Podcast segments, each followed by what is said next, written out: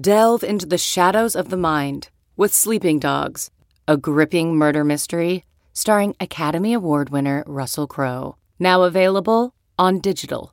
Crowe portrays an ex homicide detective unraveling a brutal murder he can't recall.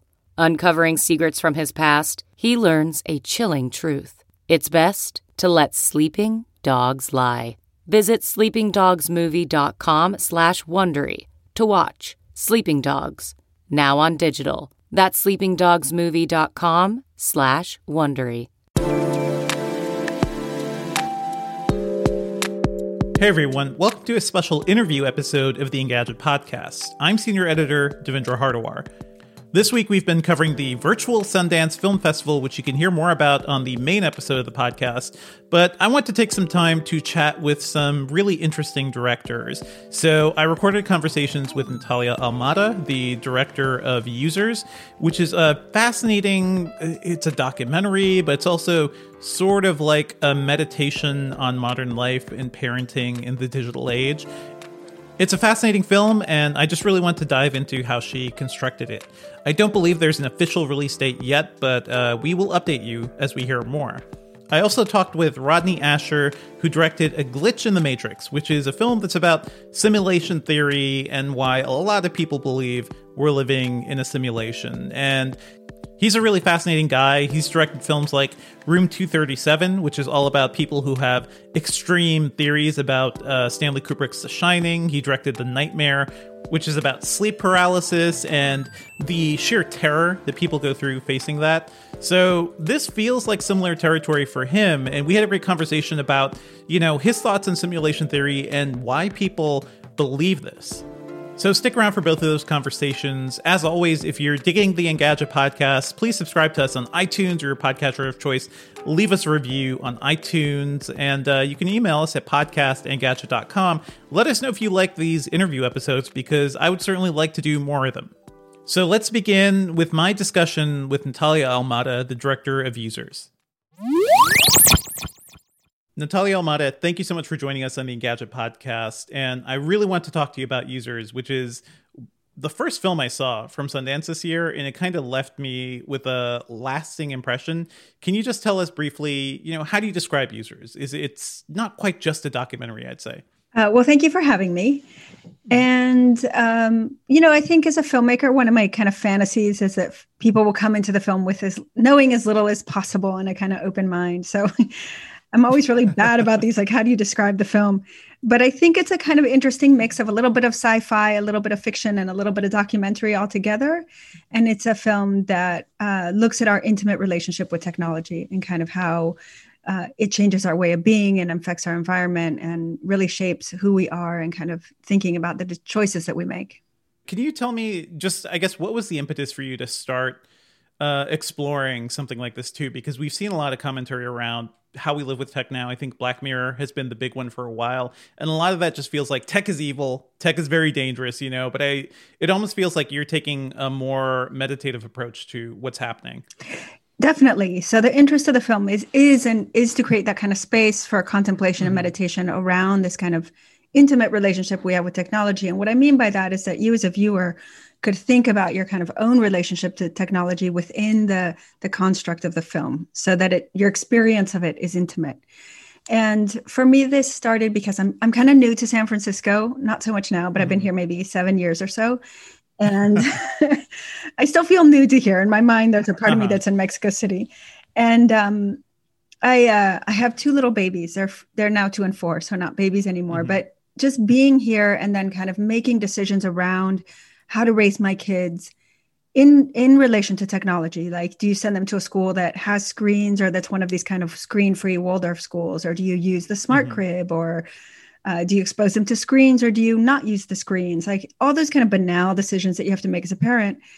As a filmmaker i think that my my kind of gut was to analyze them and think about them more profoundly and kind of contemplate what they meant on a more philosophical, existential level. For sure. And I think one thing that struck me about this movie, um, I think one of your first shots is is it your child in the snoo yeah. being rocked to sleep? And I actually was testing out the snoo a couple years ago too when my daughter was, you know, a newborn. So I have that exact experience. And there's this sort of weird thing where you know your child your precious baby um which seems like a miracle right? Just the fact that things are so modern now and i i do feel the act of uh, childbirth and having a child is just such a fundamentally strange thing if you haven't gone through it um, because we've been doing this for you know tens of thousands of years.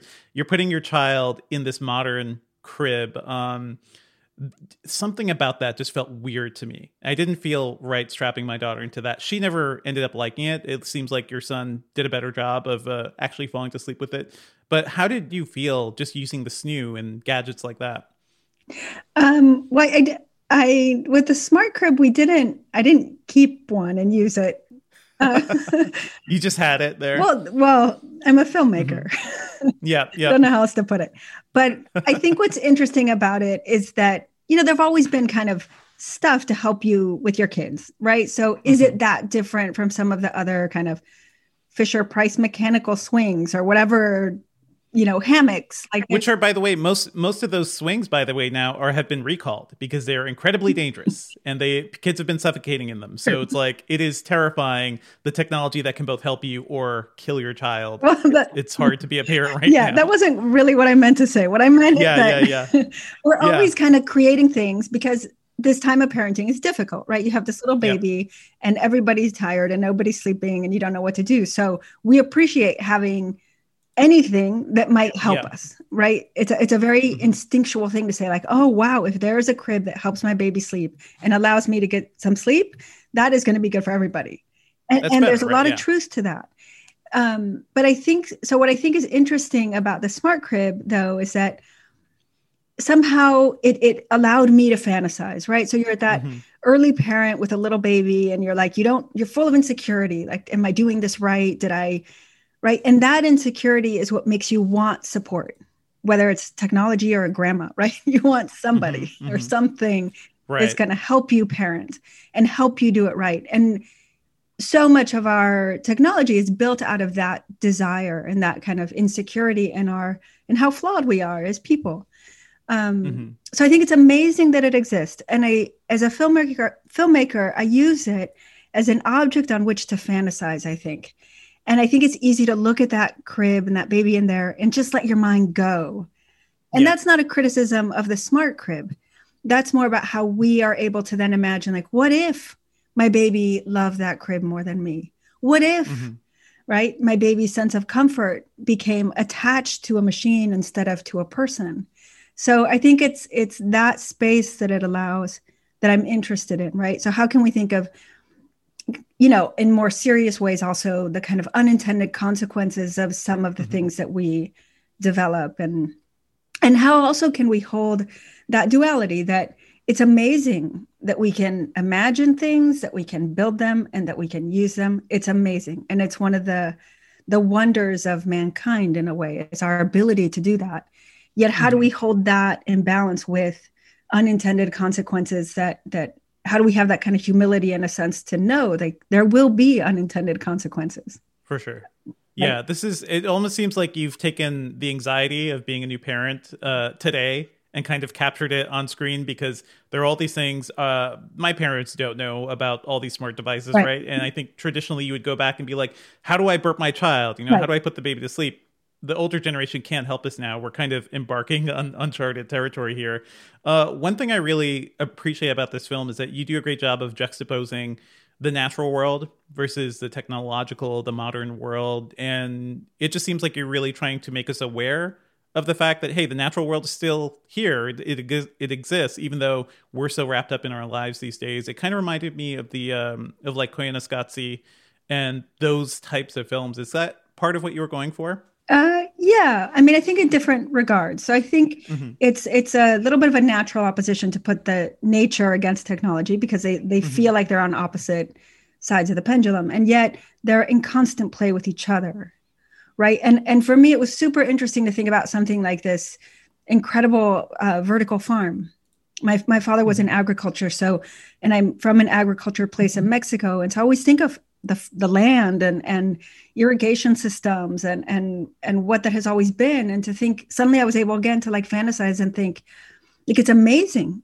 that they can grow mm-hmm. food inside like that. And thank god they can because we might need that right? We do need that. How are we going to we, do, we do yeah. need that. So so it's ama- it's incredible it's incredible.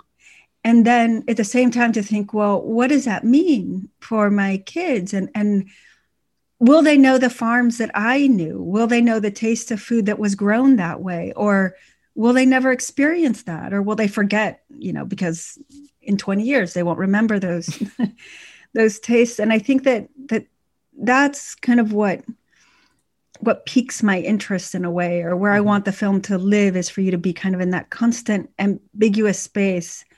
Um, and in terms of the Koyaanisqatsi reference, I definitely was interested in in making a film that can exist on that epic scale. Mm-hmm. And both in terms of how it's shot, but also in terms of what it's talking about. And for me, this was also important because it's not something that is usually done by women directors, right? So we think of a lot of those big films are, are often men. And I thought, well, how can I also incorporate into that epicness the domestic, which is traditionally not in that space. Gotcha. I think that's part of what, yeah, also struck me about it too, because it's it is about a thing that a lot of people have to deal with is having a new child and i feel like until you go through that that experience um, it is hard to grasp. You can read many books you can watch movies about it but going through that life experience is really unique and unusual. Um, i want to talk a bit about you start delving into the climate change into climate change in the film. Uh, once you start uh, showing footage of the california wildfires and things like that um how much at that point the movie started to seem like oh this is more of a reflection about just where we are today right? Everything is so uncertain in our modern society. It's not even just technology. It's the fact that the modern world is still uh, we are reshaping the world in many different ways. Can you relate to that? Um how are yeah how are you thinking of climate change when it comes to the fact that we're also just so hyper technological at this point too? And i had one question uh, during that whole sequence there was footage of you, I think you in a truck uh, driving through, you know, the wildfires. Um, was that something you guys actually shot, or is that footage from somewhere else? Because it seemed incredibly dangerous. Yeah. Um, well, also, also, oh, that's a few, lot of questions. yeah, yeah, yeah, yeah. So let me begin with. Um, we first, you know, it's here in San Francisco when uh, the the fire in Paradise happened. And all I could, you know, we were really affected by the smoke in San Francisco. Mm-hmm. And it was a kind of bizarre feeling like you're very aware of the fire but i'd never been to paradise you know um, so i was thinking a lot about how it was kind of this fight between nature and technology in mm-hmm. a way and nobody won right nature didn't really win it was more powerful and it destroyed people's homes mm-hmm. and everything but and yet we have all this amazing technology and yet we couldn't prevent that from happening so for me, it was this like battleground, right, in which there is no winner, and how frustrating that is, and how devastating and sad. And so we went and shot there. Um, mm-hmm. And I kept trying to work the footage. You know, we we happened upon when we were there this man who helps people find cremains, so the the ashes of their relatives that they might have had in their house that got burned down. Mm. So it's like really the mm-hmm. ashes within the ashes. Um, and their best technology to do that is are still dogs, yeah. um, which was fascinating. And as we were cutting the film, it just felt like we couldn't really have that scene without really seeing the fire. Mm-hmm. And so when the fires just recently, the last season of fires, um, happened, we uh, we worked with Noah Berger, who's a a still photographer, who's been shooting the fires and he helped us get into the fires safely huh. like we had our fire gear and our you know our helmets and our fire tent and rented a four by four and um yeah so in that shot in particular driving through the fire was not exactly planned um the mm-hmm. fire kind of started to really ignite around us and noah wanted to shoot some houses that were starting to catch on fire and as we turned around to go up it just the wind blew and the fire just yeah went.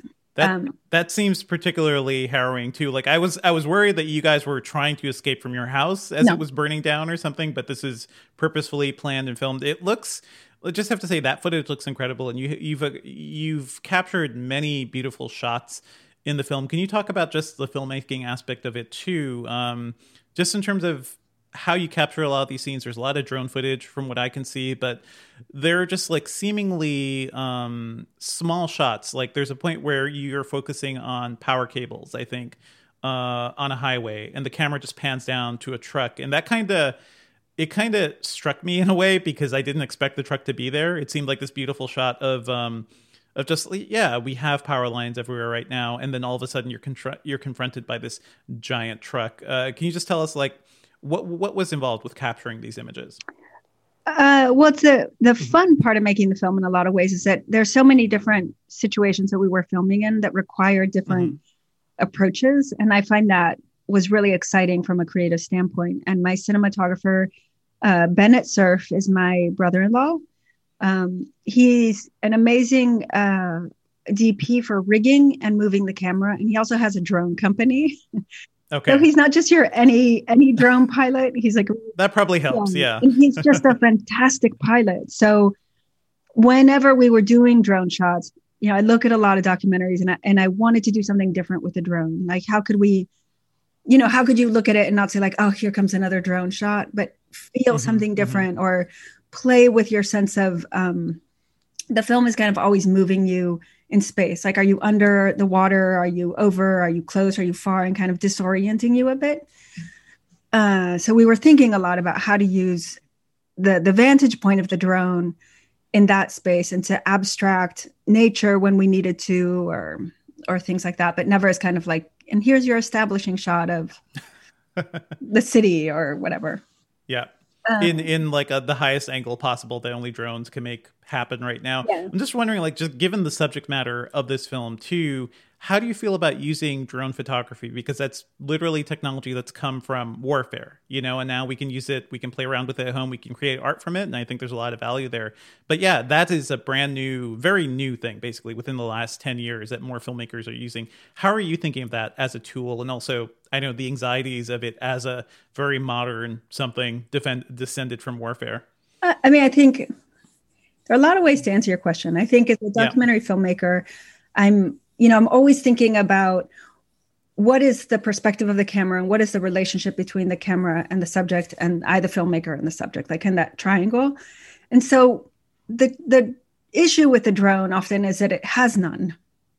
Right. It is never where we see the world from unless we're in a helicopter, right. an airplane, or parachuting. So um so you lose something that is so rich and necessary and essential about filmmaking and especially documentary filmmaking if you're looking for that kind of connection to to others or to a place um, so i think that was what i was worried about i think what you're talking about in terms of drone photography coming out mm-hmm. of a kind of military use um, i think you know i saw there's a great film called uh, light always light everywhere, light everywhere. All light everywhere. All light everywhere. Yeah.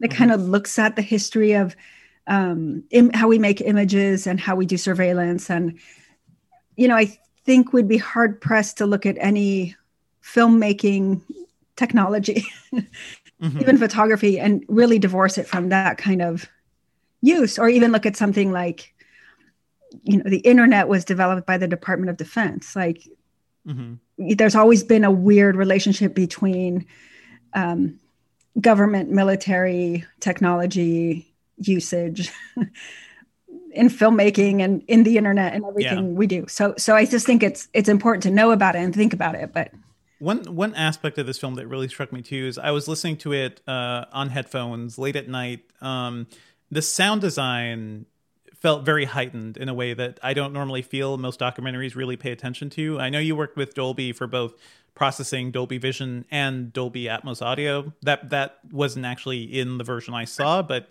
I could tell the sound design just felt like you paid a lot of attention to that. Yeah. Um, can you talk about how you use sound as a tool to really immerse us? Yeah. So my my partner Dave Cerf is the sound designer and composer of the film, and the film is really you know, we we work really closely together, and he would build the soundscapes and the music as I was shooting, and so we'd kind of mm-hmm. be editing and doing sound design from the very beginning throughout the whole process. So it's a super organic part of the film, and it's also conceptually holding all the ideas in the film as well. So we were always talking mm-hmm. about that kind of when does the sound feel natural and human? When does it feel artificial? When does it feel intimate? When does it feel epic?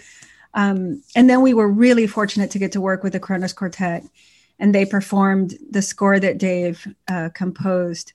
And it was just amazing because we had the money from Dolby and we mm-hmm. knew we were going to do an Atmos mix. And so we recorded Kronos in Atmos so that once we were in the mix, you could really play with, for example, every take has 19 mics.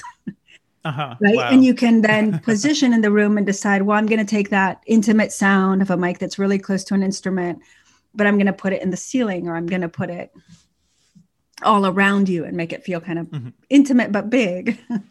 Gotcha. I'm looking forward to checking that out because I've been exploring Atmos tech for a while, so I want to hear that full final version of the film at some point.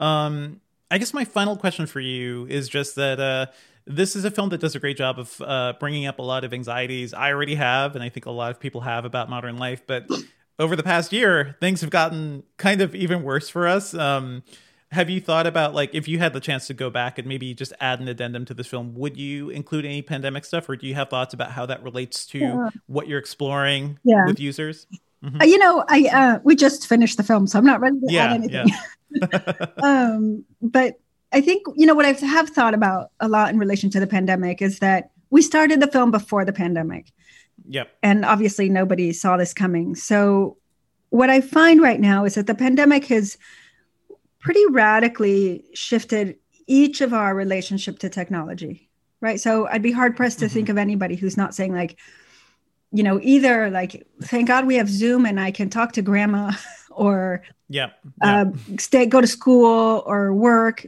have a job you know but it, it's keeping us safer and not even just the things we think about maybe every day like zoom but i feel like generally speaking we've all there's been a collective faith, for example, that a vaccine would be developed. Right. Right. right. Or my partner Dave always says, um, at least we know what a virus is. Mm-hmm. Right. If this had happened, yeah. it could always be worse. Yeah. yeah. And if this yeah, had happened in the past, we wouldn't even have known it was a virus. Mm-hmm. Right. So that's all technology. Mm-hmm. Right. And I think that what's um, what's interesting right now, or what I kind of hope, is that um, a viewer coming to the film now can use the kind of space within the film to contemplate but is actually has a lot to relate to right? It's not a film about something way out there over there that doesn't affect them but it's something that we're all really experiencing in different ways right? It might not be you know if you choose to have ivf or um you know if your drinking water isn't being recycled from like the toilet to tap recycling. Mm-hmm. But in one way or another, we're all kind of really grappling with these questions. And I think we're also living through a time where we really have a great appreciation for what technology is giving us. Um, and also, we're experiencing what it doesn't give us. So we may all be really happy we can stay connected a little bit, right? But we're also saying, like, I really want to hug somebody. Yeah. Yeah. Right. And that's exactly mm-hmm. it. Like those two holding those two contradictory ideas together i think is is a lot of what the film is trying to do Gotcha. Has the past year made you appreciate more, I guess, the things that we're missing? It, it seems like the idea that you've been hinting at in the film, in a way, is that hey, we should be aware of the natural world at the same time as where our lives are easier and more efficient and more convenient. Um, what have you missed over the past year? I guess is my ultimate question for you. I mean, uh, for me personally, I think yeah. I would say it's. I would tell, you two things I've really missed and what I've been really grateful for. So, mm-hmm. I have a uh, two little kids who are learning to swim, and we can't take them mm-hmm. swimming. Mm-hmm. And for me, that's been a big thing for a yeah. lot of reasons. But that time with them in the water and and them learning to swim, not being able to go to the pool, has just felt like a big loss and made me think mm-hmm. of other similar things. But that's where I feel it. Um, and then I I have had a kind of binational life. I have a home in Mexico, and my collaborators and my family and friends are in Mexico City. So just to mm-hmm. feel like I can't be there and don't know yeah. when I can be there and that they're going through something similar but different than we are, that has been hard to feel like. And I think about it a little bit politically The kind of, I've always felt freedom to go back and forth. Yeah. And for the first time, I don't have that freedom. And it also has made me see what so many people who don't have the you know who either don't have papers and are immigrants and can't go back home or they're refugees or in exile that feeling of not being able to go home and kind of how painful that is is for me kind of the first time i have felt it like that for very different reasons but it's made me kind of understand in a different way what that might feel mm-hmm. like mm-hmm. um, do you yeah, I'm just wondering, just based on everything that's gone on over the past year and just what you've already been working on in this film, I almost feel like there is sort of like sequel ideas or potentials for you. Are there ideas you'd love to explore in the future, either with other films or similar films to this? You know, it's funny because usually I finish a film and I'm just like, I'm done. Yeah, yeah. I'm done. And it, mm-hmm. the other day, I think it might have even been the day we sent our deliverables to Sundance. I uh, was listening to NPR and it was or maybe a couple days later, but there's these big storms. And there was a, so they were talking about the floods and all the people having to evacuate because they were worried about the landslide, landslides, I guess, mm-hmm. in, in Santa Cruz.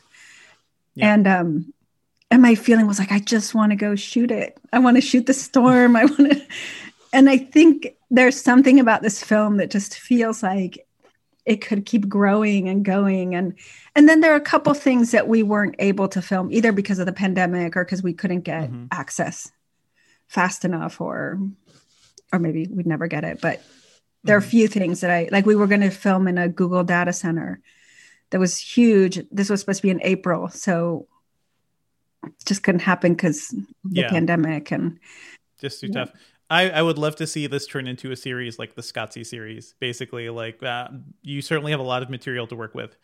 Yeah, it's and I have an amazing team. I think that's been the best yeah. thing for me is to work with my producers, and we have these incredible funders that have given us so much freedom and allowed us to really explore and do what we think we need to do to kind of realize a vision. And and Dave and Bennett and Olivia, my kind of researcher and co-producer. They've they've just been an incredible team.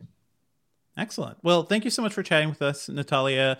I just have to ask, and we ask this er, for everybody: Where can we find more of your work online? Where can people follow you if they're into the film and want to see what you have coming next?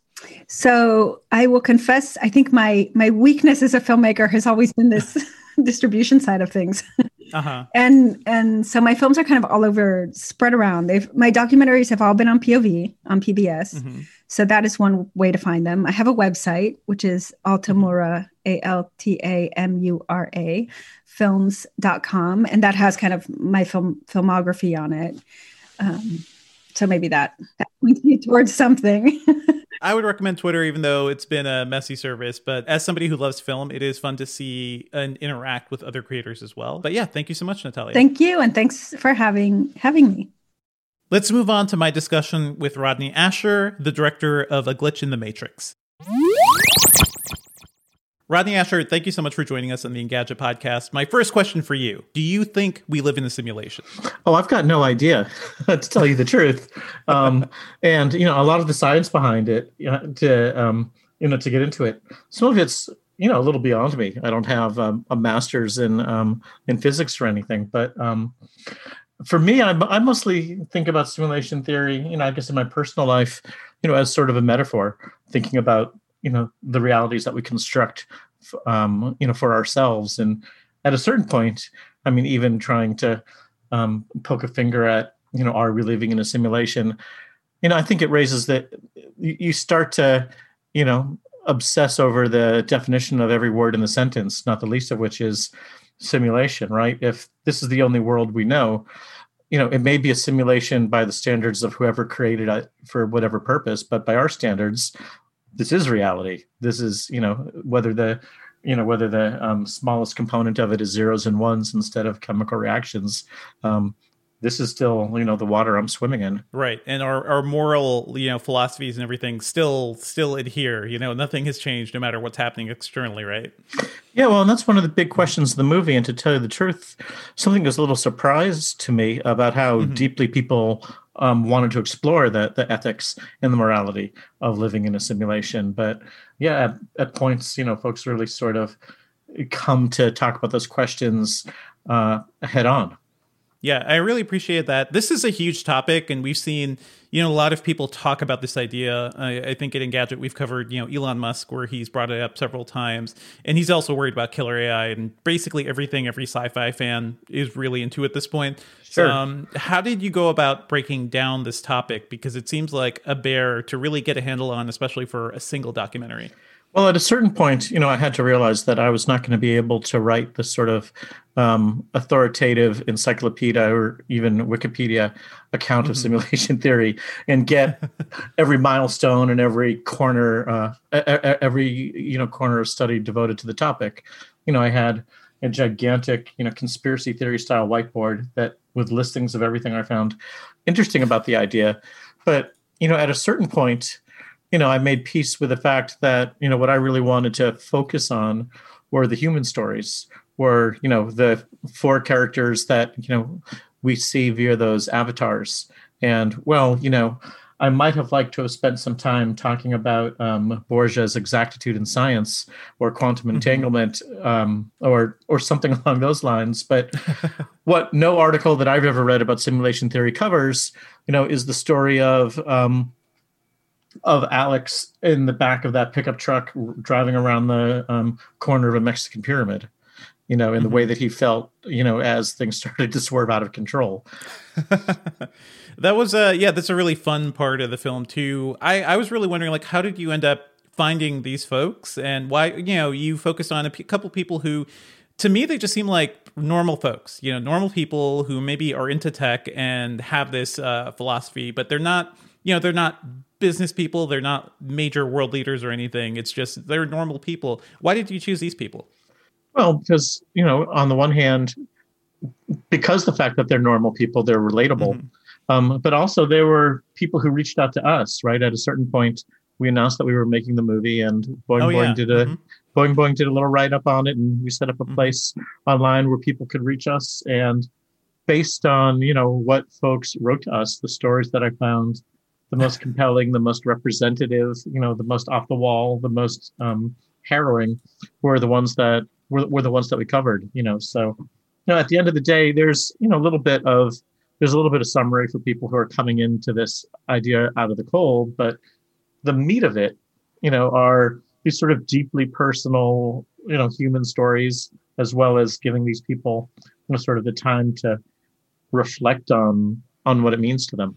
And um, I saw a bit, like, I think early on you had a mount- montage sequence that included George Hotz's talk about simulation theory from South by, I think like two or three years ago. I was actually sitting in the audience there. Oh, and that wow. Was a, that was a pretty wild thing to sit through because George Hotz, aka Geo Hotz, right, is one of the original iPhone hackers. He's a guy who's known for jailbreaking Apple software, and his whole talk was right was about jailbreaking our simulation. Um, did you did you like is that something you want to include more of, or I w- would have even loved to see you chat with him about his like he's more extreme than a lot of these other folks you've been talking to. Yeah, well, again, I want I decided to focus on more or less regular people and. Mm-hmm. And, and, often they had these, you know, sort of unusual. I, I, don't know if I would call it origin stories, but they go through something that yeah. um, that leaves them feeling um, would lead, that leaves them with a belief in simulation theory.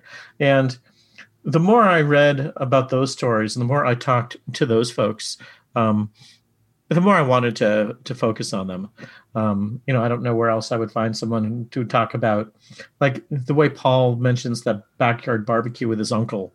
You know, mm-hmm. who said, "If none of this is real, was to keep me from going on a shooting spree, or shooting you." And yeah. that's a moment. It's interesting. I've you know talked to a, a, fair amount of people after they've seen the movie, and that one really kind of resonates as um, as sort of a, a, relatable and also kind of a, a frightening moment. And when we talk about mm-hmm. you know sort of the ethical ramifications of simulation theory, right? We think there's that um, you know kind of hierarchy of of moral development and not doing something because you are afraid of being punished is pretty low in, in the hierarchy. But that's you know where you would be to think that since none of this matters, um, I may as well um, you know shoot my next door neighbor while he's mowing on the lawn while, he's mowing the lawn.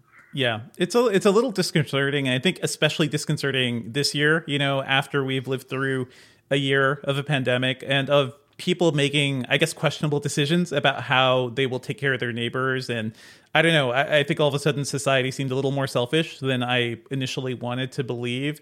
Um, did like I'm sure a lot of this film was done before the pandemic times, but was there anything you know post pandemic that you would have wanted to include that you came across? Well, there's a ton, and you know, actually, there's only one moment in the film that directly mm-hmm. references the pandemic, and that's when you know Jesse is talking about is, is sort of comparing and contrasting life, you know, game life and real life, mm-hmm. and how you know he's played one game after another that have shipped before they were ready, and that they were full of bugs and glitches, and sometimes they were downright unplayable.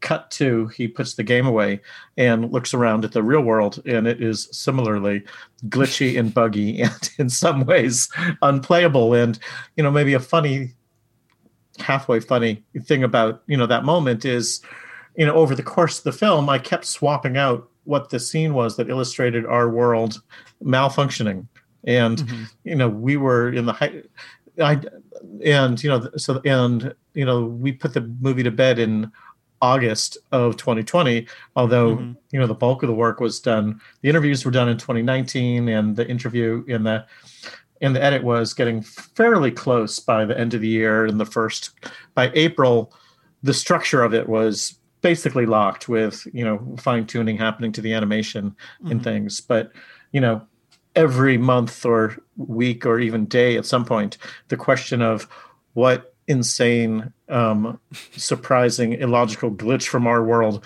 would best illustrate that moment.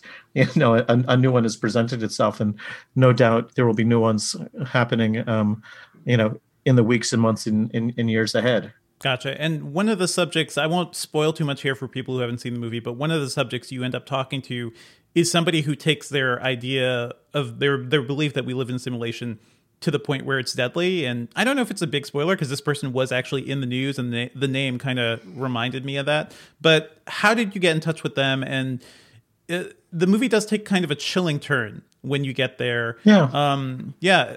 But I'm sure that's like a very purposeful thing that you're doing. Um, is this like a, I'm wondering what was the intrigue there for you because it is kind of scary that people who believe this almost seem like they could be on the verge of like yeah shooting their neighbors i guess yeah well there are you know there are a couple things one of them was once i read about the matrix defense right being mm-hmm. used as a sort of version of the insanity defense in yeah. criminal trials you know that was something on my big board that i thought i wanted to talk to i wanted to talk about and not just having a legal professor kind of explain it again in a Wikipedia sort of a way, but the uh, the experience of somebody you know who who was there, somebody who lived it, and it was actually um, you know our producers over at uh, Campfire, um, Colin and Rebecca, who found Josh Cooke and reached out, and since he's like and he's he's just published a book and he's you know sort of trying to you know reach out to let's say troubled kids so that they don't. Mm-hmm you know make some of the same mistakes that he did that he did you know he was he was happy to share his story and you know i really liked including it in a way because i mean if you think of the structure of the movie the first half the first uh, maybe the first 60% a lot of it is fairly abstract mm-hmm. you know talking about it as i wonder if and yeah. well what would that mean um, and even if people are telling these true stories a lot of them the stakes are fairly low, right? A kid is riding in the back of his father's car, is riding in his father's car, wondering whether they're just looking at a movie screen through the windshield. You know, it's a, a small personal moment, but it's not earth shattering, right? Right. But right. Josh's story, you know, has got some real stakes. And although simulation theory is not the only type of philosophy that you know can lead to dangerous consequences and it's not the only philosophy that mm-hmm. divides people into important people and the others, um, there's absolutely a danger, you know, when you start talking about, you know, alienation and derealization and um, depersonalization. Mm-hmm. Um, so I wanted to, you know, get real in that portion because you know we ta- again you were talking about how in the last year or so you've noticed that some of us have not been as generous to their neighbors as you would hope as that you would hope or expect and you know that's not exactly simulation theory but it is if you you know kind of looking at it metaphorically a lot of that's based on you know the worlds that they've constructed in their mm-hmm. heads and you know which is also you know i think something that you know within the film Emily Pothast talks about you know sort of people's media bubbles comparing them to the understanding of reality that the um, figures in plato's cave would have experienced you know and i think all of that stuff um, helps build simulation theory into you know a powerful metaphor for you know the way people are are understanding or misunderstanding you know the world we're living in. For sure for sure. I mean as i was watching that sequence too i just it felt to me like a microcosm of the mental apparatus that you know encouraged uh, a lot of people to go uh, try to take over the Capitol you know just a month ago. It does seem like it's online communities it is it is like these insular belief systems and conspiracy theories to be to be frank um, did you find like any relation between that because as you're exploring something like sim theory and you're looking at a world where like a large chunk of the American population is devoted to uh, crazy conspiracy theories, there seems like a clear line there to me, or at least a similarity. Yeah, I mean, I think it's absolutely a window to talk about that stuff through. And, you know, I made a film a few years ago, Room 237, and about people who are struggling to understand um, um, Stanley Kubrick's The Shining, right? And one of them talks about a conspiracy theory. And in some ways, 2012 feels like a very different time in which yeah. conspiracy theory was sort of a interesting subculture you know but it but you know we've been witness to you know some of the uh, darker possibilities that that come with people who spend too much time in it over the over over the past few years. And i think likewise you know simulate you know you have to you know look at simulate i think you have to look at simulation theory two ways. And knock on wood, I hope the film, you know, tries to do that or tries to inspire the conversations of there's the literal idea of it, right? The the the zeros and ones behind everything that's around us, but then there's the metaphor of um, of artificial worlds that are created, you know, by you know by who is the question, you know, created. Mm-hmm. By an accurate reflection of the world as we perceive it, by you know our own biases and um, and uh, media bubbles and um, peer groups. Um, you know, I think if there's one question you know that people might entertain and bat around after the movie, you know, maybe it's you know who built the world that I'm living in.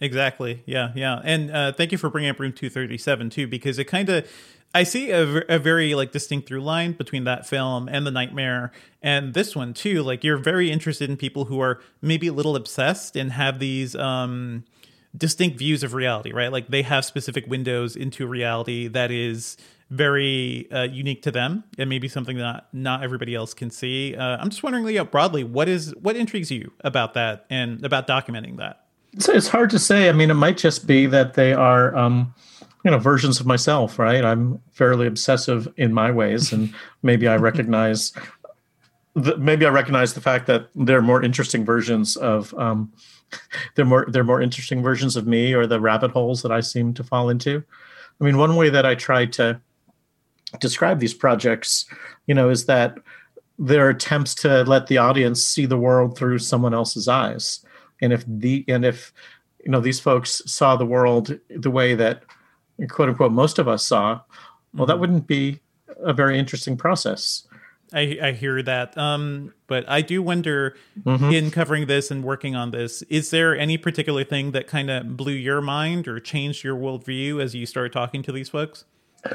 Well, I found myself thinking more and more about the question of if we're in a simulation, what is the simulation for, right? And mm-hmm you know, some people talk about um, Nick Bostrom has that phrase ancestor simulation, which to me suggested, oh, that it's sort of a historical recreation of someone's past, you know, for right. some sort of educational route. But I mean, during COVID, you know, I sort of found myself a little freaked out looking at New York Times had an interactive um, little animation on their website. You know, when mm-hmm. things were first really starting to spread, and it was a um, like contagion simulator, right? There were bouncing blue yep. and red balls inside of a little square, and you would move little toggle switches around to that would affect the way that they interacted in the way that the contagion spread. And you know, trying to imagine what life was like for those little balls, how unaware they were of who was pulling the strings and to what end, you know, I found awfully disturbing. Oh boy, I yeah, I'm right there with you. Uh, this past year has just been kind of a wild one when it comes to yeah, seeing I guess how the nature of reality kind of breaks a little um, when society is stressed. Um, my last question for you, Rodney, is um, what you know what obsessive subcommunity are you looking into next? What is really intriguing you that you'd like to unpack next? Well, there's a, a handful of different things I'm looking at, but um, what might be nice as sort of a um, a change of pace is what, what, one of the things I'm looking at is is about humor theory. Hmm. Interesting. Okay. In this, in this, in the semiotics of a joke, um, which could be, you know, bl- a, a, a, a, sort maybe sort of a, bless, a blissful respite from, you know, some of the the heaviness of the, the these last couple projects. Yeah, I think we're going to need as as much lightness as we can get over the next couple of years. Yeah. Great. Well, thank you so much, and good luck with the release of this film. Uh, Rodney Ascher, where can people find your work on the internet? Uh, are you on Twitter? Is is there any good place for people to follow you? Yeah, Twitter is probably the social media where I spend my, the, the the most time. Um, and this film is going to be, you know, it's finishing up its sun, its virtual Sundance premiere over mm-hmm. the ne- over this week, and then on February fifth, it'll be you know on demand which is amazon apple and you know maybe what's you know even even more exciting what they call virtual cinema that you can mm-hmm. check on the website of your local indie art house and a lot of them are are, are participating with distributors in you know streaming brand new movies directly to uh, to your desktop. Yeah, that's a good call out. I love the virtual cinemas. So yeah, shout out to everybody. Check out your local your local indie theater because they're likely doing something like this. Uh, Rodney Ascher, thank you so much for joining us. Great to talk to you, Devindra.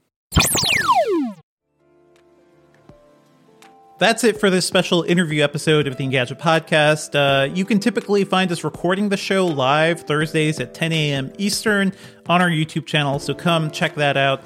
Thanks, folks. We're out.